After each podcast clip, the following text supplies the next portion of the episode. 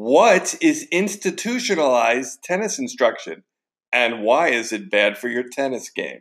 Find your aha moment right after this. Do the best you can with everything you got. Struggle day to day, cherish every fight you fought. Destroy your obstacles, remove the blocks. Got to stand strong. Can you do it? Break through. Can you move on? Welcome back to Find Your Aha Moment. I'm your host, Brian Lutz of BackhandCity.com. Sign up for my 2020 adult tennis programs on Monday and Tuesday nights in Coconut Grove. I've got intermediate level classes on Monday night, and if you're new to tennis or a lapsed player, I have beginner classes on Tuesday evening. All you got to do to reserve your spot in class is register on backhandcity.com. Just seek out the menu item for tennis registration and then the drop down menu for group tennis lessons. So, today's topic what is institutionalized tennis instruction and why is it bad for your tennis game? Well, first, let me give you a little bit of a backstory of and a definition for institutionalized tennis instruction. What I consider institutionalized tennis instruction is just mantras or expressions or even possibly cliches that have been said for decades in tennis. And one of the things I find that's institutionalized about them is they are kind of negative and they are unproductive. They don't resonate with students. And I think what's frustrating is you can see from generation to generation, these institutionalized expressions have really, unfortunately, tested uh, the time and have are still resonating today. And I think the chief culprit is this: there is no training or instruction in the entry level of our profession. A lot of clubs or parks will just hire pros.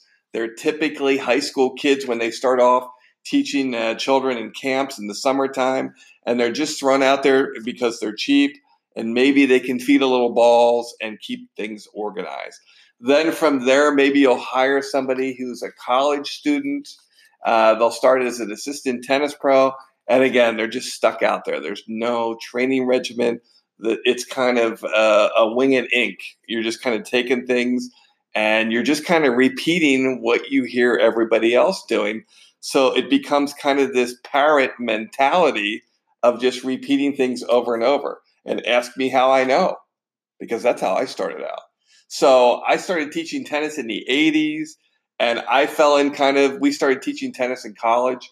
There was no training regimen, there was no orientation, there was no manual, and it still goes on today. And you can see it in some of the instruction. And what happens after a while, if you get into it as a, a full time career, as I did, you start doing some critical thinking and breaking down how to hit a tennis ball. And then you kind of develop your own system and methodology.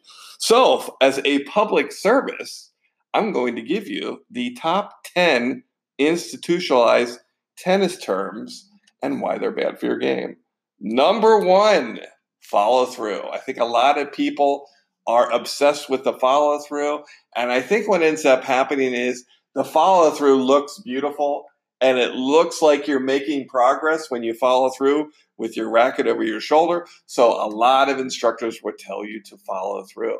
In fact, I had a student come to me last year and that was her major complaint. She's like, I have a really good follow through, but I can't hit the ball. So that's exactly what institutionalized instruction is. There's no rhyme or reason for it. It just sounds good, but the student has nothing they can use as a utility to help them improve their game. Uh, number two, bend your knees. Uh, bending your knees, again, it's aesthetically pleasing and it does help you get lower to the ball, but it's not a cure all for hitting a tennis ball. Number three, I used to use this one a lot because I heard it on TV. Uh, turn your shoulders. I heard from a famous announcer that 80% of tennis was turning your shoulders. So I used to tell people that. it's important, don't get me wrong, especially on the back end. Number four, this is a personal favorite watch the ball. I would do that a lot when I was a young teaching pro in my early 20s when students would miss. If they miss, I get really nervous. I guess I felt like it was a reflection of me.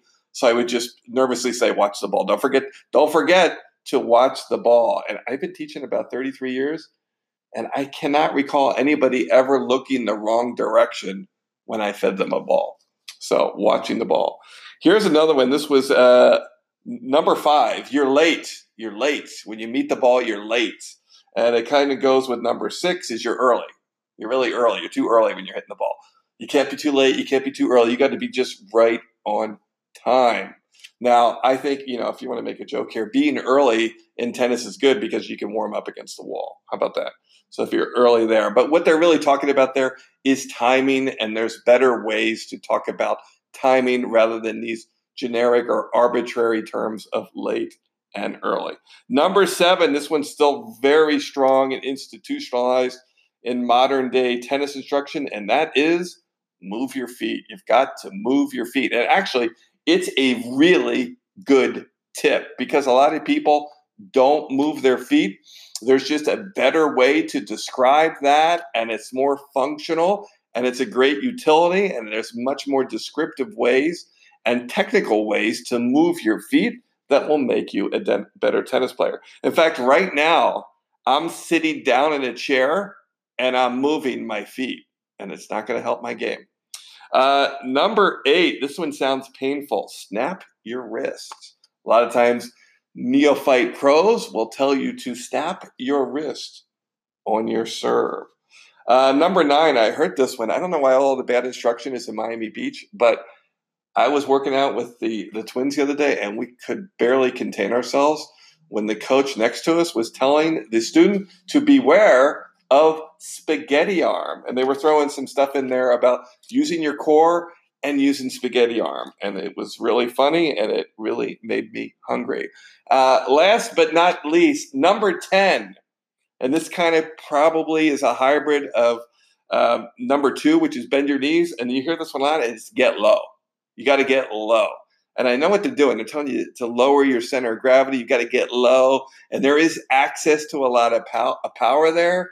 But again, it's kind of arbitrary. Like get low. Like if there's a sniper in the park, yeah, getting low is really good. But how low do you want me to go? You want me to lay down? You want me to bend my knees more? I mean, you can bend so far where now it's really uncomfortable and inefficient.